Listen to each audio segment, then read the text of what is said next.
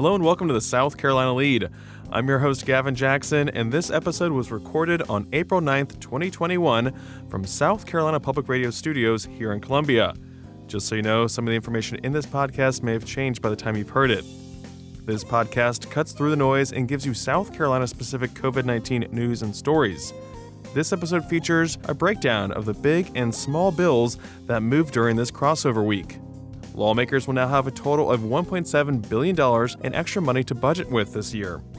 The South Carolina Ports Authority had a record breaking March, and DHEC gives us an update on vaccines. Additionally, we want to hear your stories, so we set up a voicemail box to hear from y'all about your life in these different times.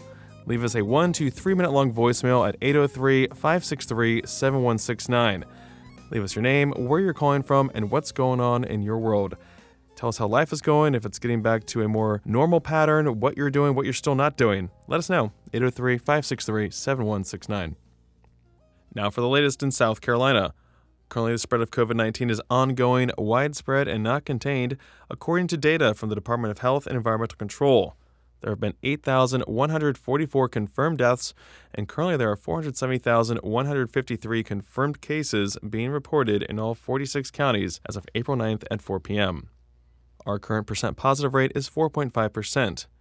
We continue to see an increase in hospitalizations, ICU admissions, and ventilator use in the state. Right now, 506 patients are hospitalized with COVID 19, 126 are in intensive care, and 65 are on ventilators. And remember, you can find a vaccine location by visiting scdhec.gov slash vaxlocator or by calling 1 866 365 8110.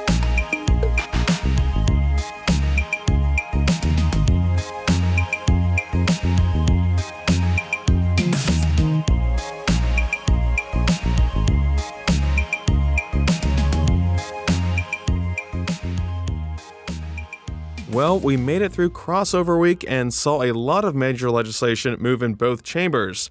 So let's start with bills passed by the House that went over to the Senate. The House passed another guns bill, this time to give cover for those far right wing Republicans that wanted what's known as constitutional carry, which means anyone who can legally own a gun can carry it without a concealed weapons permit, which comes with training. This is different from a previous bill passed by the House known as open carry with training. The bill passed largely along partisan lines, with a few notable exceptions, including Republican leader Gary Simrill and Speaker pro tem Tommy Pope, who sided with Democrats and a few other Republicans against the bill, which passed 69 to 47. The hate crimes bill quickly scooted through the House Wednesday with less than 15 minutes of debate, surprising many. The bill would add penalty enhancements for someone who commits violent crimes, and it is determined that the offense was committed against a victim who was intentionally selected in whole or in part because of the person's belief or perception regarding the victim's race, color, religion, sex, gender, national origin, sexual orientation, or physical or mental disability. North Charleston Democratic Representative Wendell Gilliard has been pushing the legislation for years and spoke about the historic House passage on Thursday. I think often or I should say many times, about the Mother Emanuel incident that had an impact on everybody that was involved, and especially the families. Our Charleston community, our state, and this nation, we are still grieving today. We must never forget the grace and forgiveness that was expressed of all the families who endured the most pain during those trying times. Unfortunately, there are still three states without hate crime laws, and South Carolina is one of them. I am sure you all know that last year, the state of Georgia made tremendous progress and passed its legislation to work alongside the federal law. Now we are one of three states we are here to urge, and I repeat, urge the senators, and they are some great senators over there, both on the left and the right. We are urging them, by the grace of God, to pass this legislation. It is time for this to happen. It is time that we help create this united voice on hate violent crimes and let our state join to move forward with healing. If a person is convicted, penalties could increase by a fine of up to $10,000 and additional five years in prison. Now, this bill does not include crimes such as stalking, harassment, or property damage. So, for example, spray painting a swastika outside of a synagogue would not be considered a hate crime under this legislation. The same day the bill passed, freshman Republican Representative Victor Dabney of Camden posted a racially charged rant on his Facebook page in which he said, among other things, that the left continues the vilification of heterosexual white men and that this bill will lead to hate speech laws. The House Speaker's office said it is looking into the post, and House Democrats have filed a bill to censure Dabney. Some education bills also moved to the Senate, including one dealing with students who have outstanding lunch debt. Under H3319, students would be able to receive the same federally reimbursable meal as other students, and the state would develop model policy for districts when it comes to collection of school meal debt. Another bill would allow schools to hire up to 25% non certified teachers that meet certain criteria, like being a college graduate, having five years of work experience, among others. And another bill, H 3560, would provide 12 weeks of paid family leave for full time state employees after the birth or adoption of a child. And another interesting bill, H 3037, would let people with health conditions such as a neurological disorder, mental illness, and other conditions, including autism, get a special notation on the back of their driver's license. On crossover day, the House zipped through its calendar, whereas there was a flurry of activity over in the Senate, which was in session for seven and a half hours. Bills passed by the Senate Thursday included two that now head to the governor's desk the Emergency Rental Assistance Bill that authorizes the spending of $346 million in federal assistance, and a bill to allow homeschooled students to participate in interscholastic sports at public schools during the next two years. Now, we already did House to Senate, so let's talk Senate to House. Bills that were sent over there include major DUI legislation, Bill S 28, requiring ignition interlock devices in cars a bill that would prohibit employers from taking adverse employment action against an employee who chooses not to receive a COVID 19 vaccine also passed. Democrats amended to say that those working with vulnerable populations may be required to get the shot. The Senate also voted 22 to 21 to allow college athletes to profit off their image and likeness. Another bill will prohibit paying people with disabilities a sub minimum wage, something that affects some 2,900 South Carolinians with disabilities. Advocates say people could be making up to $31,000 a year without jeopardizing their benefits, instead of far lower wages that employers can legally charge. And the Gallo Wine Bill, S619, scooted through at the end of the day on Thursday. The contentious legislation allows the massive winemaker to open three tasting rooms in the state as part of its $400 million investment in a production facility in Chester, said to create nearly 500 new jobs in the area. The tasting rooms can only sell a limited amount of wine that Gallo must buy through state wholesalers. Many senators dragged the Department of Commerce for their handling of this request, with critics calling them bullies and labeling the bill for creating unfair special treatment, which would disadvantage homegrown wineries and other establishments, they say. This is the Senate's latest scuffle with the Department of Commerce, which is highly secretive about economic development incentives. And on the way out, the American Civil Liberties Union this week sued Governor Henry McMaster over his executive order that requires all state employees to return to normal operations. The ACLU, representing a College of Charleston employee, said in a state court filing that the move is, quote, contrary to the safety, security, and welfare of the state. We'll see how long we're in studio for.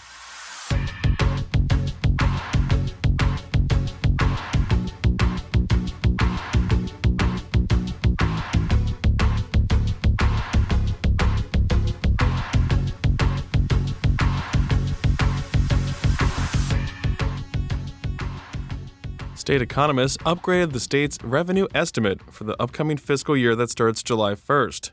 The Bureau of Economic Advisers said Thursday that lawmakers will have $1.7 billion extra to budget with. That breaks down to 385.8 million in recurring funds and 1.3 billion dollars in non-recurring money. Half of that money is from prior fiscal years and the other half is from revenue jumps this past year. Revenue and Fiscal Affairs Director Frank Rainwater attributes the increases to the two rounds of federal stimulus that juiced the state following their original budget forecast in November, and personal income data is backing that up. the Bureau of Economic Analysis shows our personal income in South Carolina is better than we anticipated, better than we forecasted. Staff has provided an estimate there in the dotted line on what the second and third round stimulus is. So we're going to have another spike in this first quarter. We anticipate, or for working purposes on this forecast, we believe that the stimulus is going to wane before this fiscal year ends, and we'll be back on a normal path or normal trajectory next fiscal year.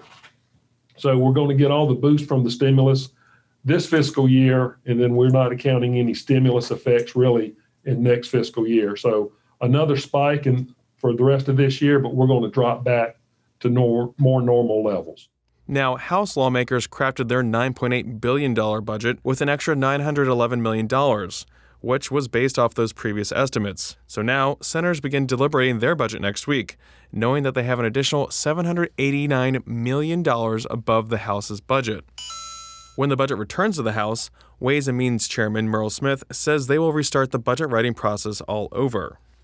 Moving on, the South Carolina Ports Authority reported that it handled the most cargo in its history in March, with the Port of Charleston handling the record volumes.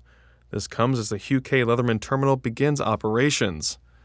SC Ports reported an all time container record for March, moving 248,796 20 foot equivalent units across the Port of Charleston's Wando Welch and North Charleston container terminals. This is up 34% year over year the previous container record was set in August 2019.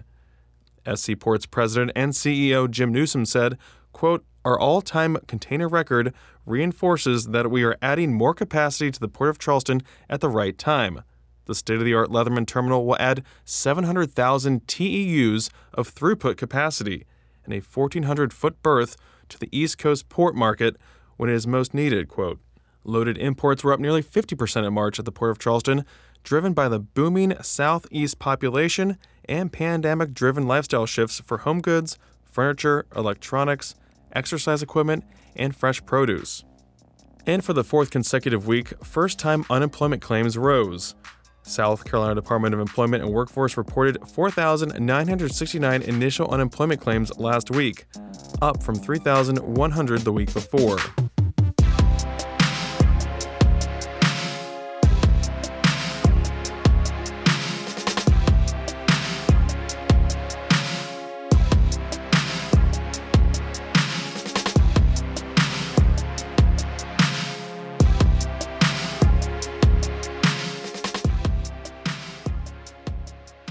We're going to start off our medical section with more money.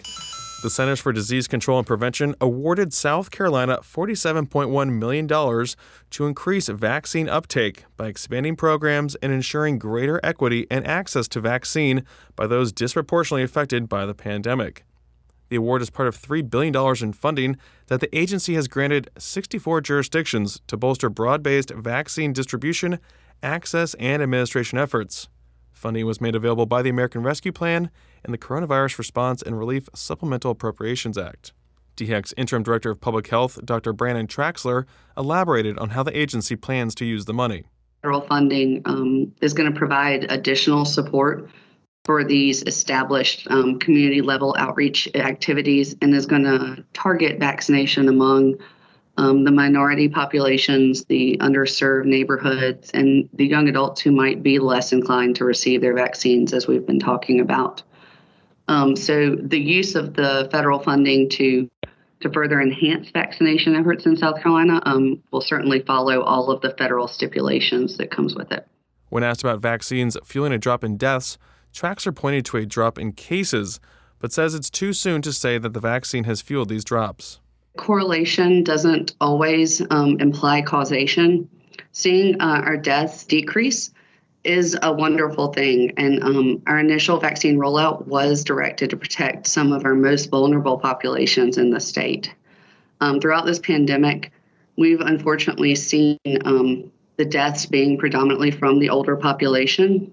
And while we continue to see that be the case, these numbers of deaths have dropped significantly. Um, from a case perspective, we're not seeing uh, the huge clusters of cases that you know we potentially were once seeing. Um, sometimes we would see multiple clusters in long-term care facilities. uh, each day, and we're we're not seeing those uh, currently. Uh, that's a huge message, I think, that demonstrates the effectiveness of the vaccine. Um, but I do want to stress that um, it is difficult to say with certainty um, that that is cause, that the vaccine is the cause of these decreased uh, deaths. But certainly, um, we are seeing it in a in a manner that would be uh, that would make sense in terms of the time frame. This past week, we have seen daily death rates range from 0 to 24 on Thursday. And if you think 24 is a lot and for one day, it's not what you think when you look at the numbers and how they're applied retroactively to other days, including for days when we originally saw zero deaths reported, like on April 4th. Now, I say all this to say that our actual seven day average death rate is around 5 right now. Now, let's move to the latest on vaccines. DHEC is doing a community survey on vaccination hesitancy through April 9th and we'll be sharing this data in the coming weeks.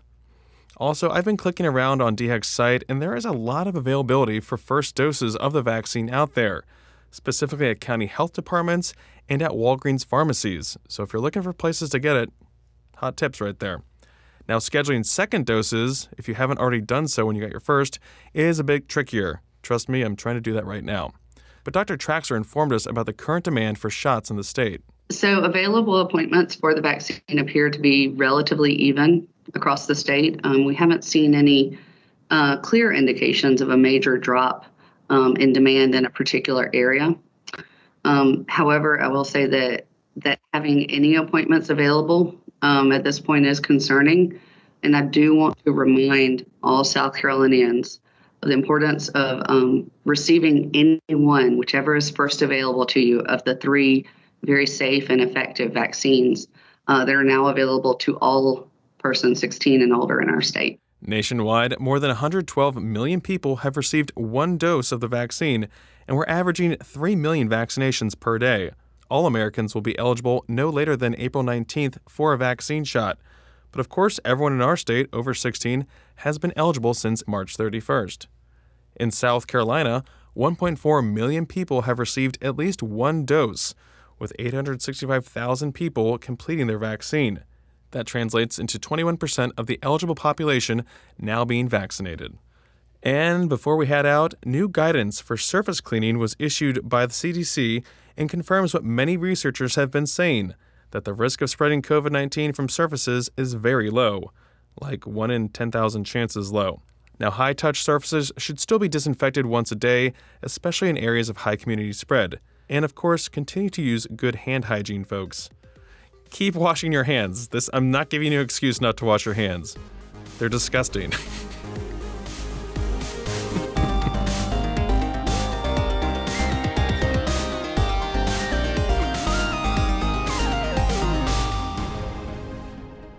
Welcome to our wind down section, our little break from the news. We talk about life during the pandemic and want to hear your stories as well. Tell us how you're handling things, if you've gotten vaccinated, how your experience has been, any side effects. Let us know. Tell us your stories. It's springtime. What are you doing? I shared my experience flying. Share your experience. Staying home, going out, let us know what you're doing, what you're still not doing. 803 563 7169. AT. Yes. Who do we who do we have? I'm not even going to ask anymore if we have voicemails because I feel like we have a, a, nice little steady stream of them coming in. Uh, that's funny you say that because this is our last. Oh one. my god! Yeah, this is the Warning. last one. Warning! Alert! Oh, the hopper is so low. Whoa! And it's the type of thing where you don't want to let it get to empty. You want to Yeah, let it, you know. so keep it going. this is dangerous. like you're not supposed to drive your car to eat because exactly you start, you know, right. You yeah. know. Then you're gonna. It's gonna get janky. Yeah. You don't want this hopper to to, to malfunction because that's dangerous. that's dangerous for all of us. Um, but anyway, uh, we got we got a, a classic caller right here. Oh, So yes. yeah, yeah, oh yes. Let's let's hit it.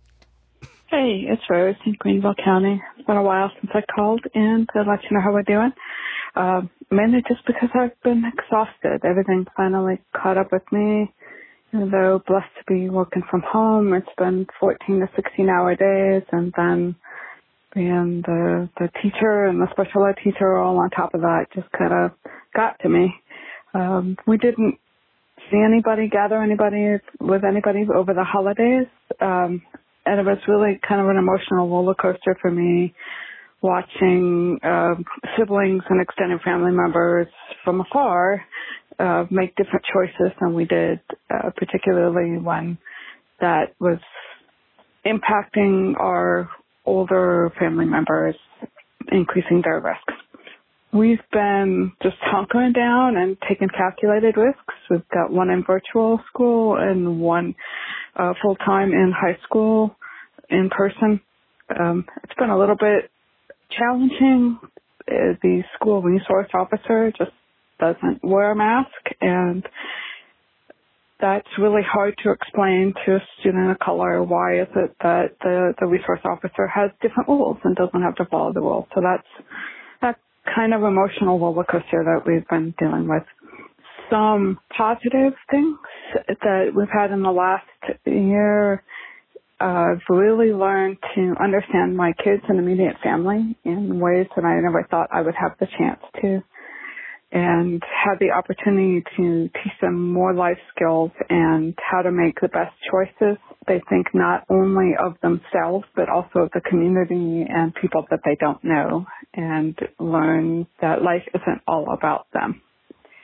funniest thing I guess is we we saved up all the toilet paper tubes being a Girl Scout. Uh, you know, you, you save stuff for when you never know when you can use that resource. So we took all of our toilet paper tubes from the past year and we planted our seedlings in them. Uh, so that was kind of a fun way to lighten up the spring after a short but really kind of dark and depressing winter season.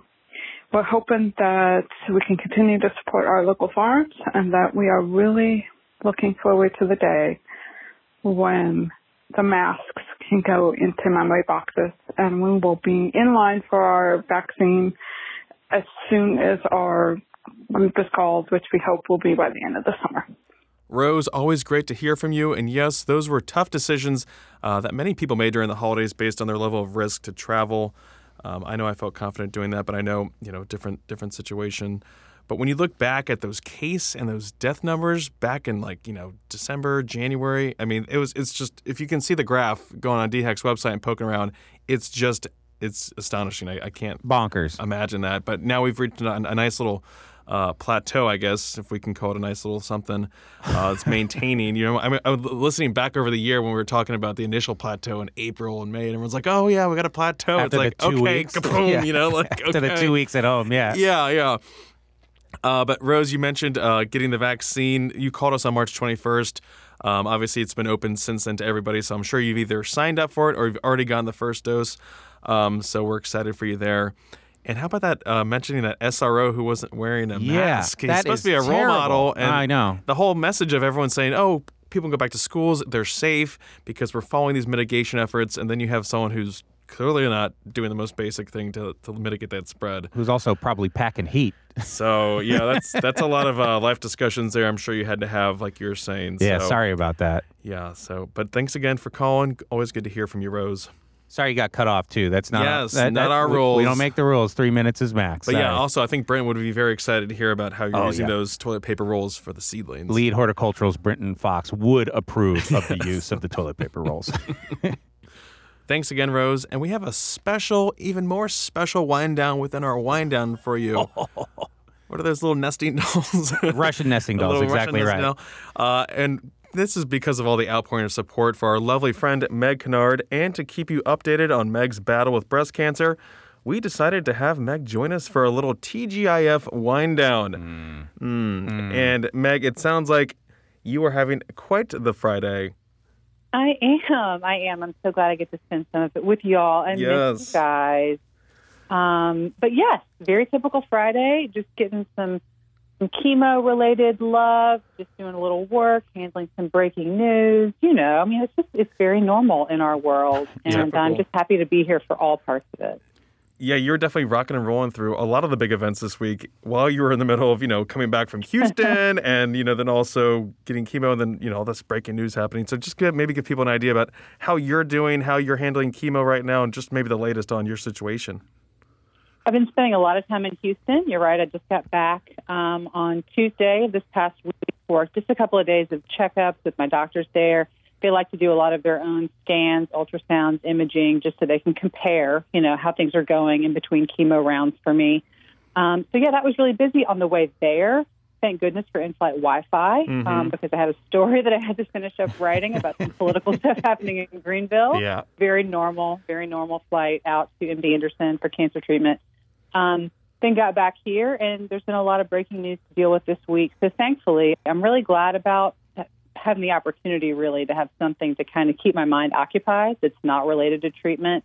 Treatment's going great. I just finished up my third round of chemo this past week, but also really just trying to stay up to the news and to really, you know, continue doing my job as much as I can because it's for me at least very mentally helpful to have another thing to focus on that's, you know, I think something I need to be doing that's not cancer. So Meg, Meg, I've been to Houston. What do you think about Houston?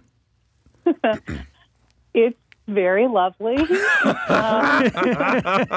It's interesting. Everything is is a 25 minute highway drive away from everything else. That is that is accurate. The, Yeah. To be honest, the only parts of town that I have yet seen are the immediate vicinity of the Bush International Airport Hmm. and the medical district, which includes MD Anderson, all the University of Texas Medical Center complexes, Texas Children's, um, and the neighborhoods surrounding there. And I've got to say, there are some very lovely walking, running, jogging, biking trails in that area, which has been great for me just to keep up with my exercise and my fitness. Mm-hmm. Um, but I really haven't been able to enjoy the other parts of the city. So hopefully, when I'm back there this summer for a couple of months, I'll have a better chance to really get a sense of what Houston has to offer. I, I said it. I felt like uh, they they built the highways first, and then the town. and then just kind of filled in. Yeah. Yeah, that that seems about. There's a lot of interstate, highway, beltway, freeway, all that good stuff. Like so Florida if you need a car. I've time. learned. I'll, and I, I'll I'll tell you though, Meg. Pro tip: Houston has the largest sized Chinatown in the country, and it's it's, Oh. it's very very cool. Very and you can and they have a big Vietnamese population that came over uh, after the Vietnam War and during the Vietnam Wars, and they have this sort of Cajun Vietnamese uh, food there. It's very very good. Jeff, definitely check that out. That is a fusion variety that I've never heard yeah, of. so good. Viet Cajun, the- Viet Cajun. The You can, foodie in me is very excited. You can get that. very spicy crawfish that are just like Ooh. lemongrass spice monsters. So good. Yes, hmm I will. I will definitely venture over there, wherever that is. It's a very vast monstrosity of a city that Houston is. Yes. Well, just to wrap up, Meg, too. So just so people know that you are doing fine right now. Um, things are looking good with your prognosis. It's gonna be a battle still, but um, maybe just a little update on how things are going with you and, and what the future holds for you at this time. Yeah, I've been when the fir- one of the things I learned from Houston, as you guys have mentioned before, is I did get a somewhat different diagnosis. I was diagnosed with inflammatory breast cancer, which is a bit more aggressive and a bit more rare. But thankfully, the doctors in Houston, since they are the leading cancer center in the country, if not the world, they see a lot more cases of that than other places, and so they feel very confident that they have all the tools necessary to get me to a cure. So I'll continue chemo here at home, but I'll be going out to Houston back and forth to do these repeat scans. And then I'll be going out there for about three months in uh, mid June, late June, to do my radiation, my surgery, and all the recoup from, from that stuff. So it's going to be a really long process, but I feel really good about everything the care that I'm getting in Texas and the continuing care that, under the direction of MD Anderson, I'm getting here at home. And it's just been overwhelming too, and so encouraging. Just as important to me as the medicine itself is to hear the support and to really kind of wrap myself in the support and love that I've heard from all kinds of folks and a lot of our our leader fans who have been so kind and had so many sweet things to say and reached out and I just want you guys to know, like, it sounds really hokey when people are like, "Oh, I'm, you know, I'm sending you thoughts and prayers, and I'm really thinking about you." No, like, it is really Yeah. important when you're the recipient of that kind Mhm. of stuff. It means more than I can ever, ever say. So, thank you to everybody, especially our, our fangirl friend up in Rock Hill Mhm. who reached out recently. It is just overwhelming and so wonderful to hear all of that. So, I thank you, and please keep it coming because it really is helping. I'd love to hear that. And we're here for you too, Megan. I love that you're also inspiring so many other people out there to you know, Oh, yeah. get mammograms, and then also people are reaching out to you with their own personal stories with cancer too. So um, it's, It's just, just- that's fascinating just- to it's see so how much this this ripple effect. You Yeah. know. you you see how many people are affected by this and how many women, particularly, are like, wow, you know, I, I missed my mammogram last year during the pandemic, or I know I'm overdue. Get a mammogram. Go out Mhm. there. Get your mammogram. Yeah. Do your monthly self check. I can't say it enough. Take care of yourself. Advocate for yourself. Whatever your health issue is, get to the root of it. Seek a second opinion, and just be your own best advocate. That's the one piece of advice that I really would impart to anybody out there who is hearing about this, seeing this, and needs to take care of themselves. I feel like that that advice goes for everything in life. Yes. Be your own self Yes. It best does. advocate. It does. Stand up for yourself. We just don't do that enough, and we need to. Well, Meg, thank you so much. We love you so much. We love you, Meg. Thank you, you guys. I love y'all. I'm so glad to be able to catch up. Thanks for listening to the pod, y'all. Show us your appreciation by leaving a voicemail at 803 563 7169 or a review on iTunes. And you can stay up to date with the latest news on scetv.org and southcarolinapublicradio.org. And don't forget to support your local newspapers. And watch This Week in South Carolina every Friday, 7.30 p.m. and Sunday at 11.30 a.m. on your local SCETV station. For the South Carolina Lede, I'm Gavin Jackson. Be well, South Carolina give us your credit card information. Hey, you can trust us. We'll use it. We'll buy you all the tote bags you could ever need.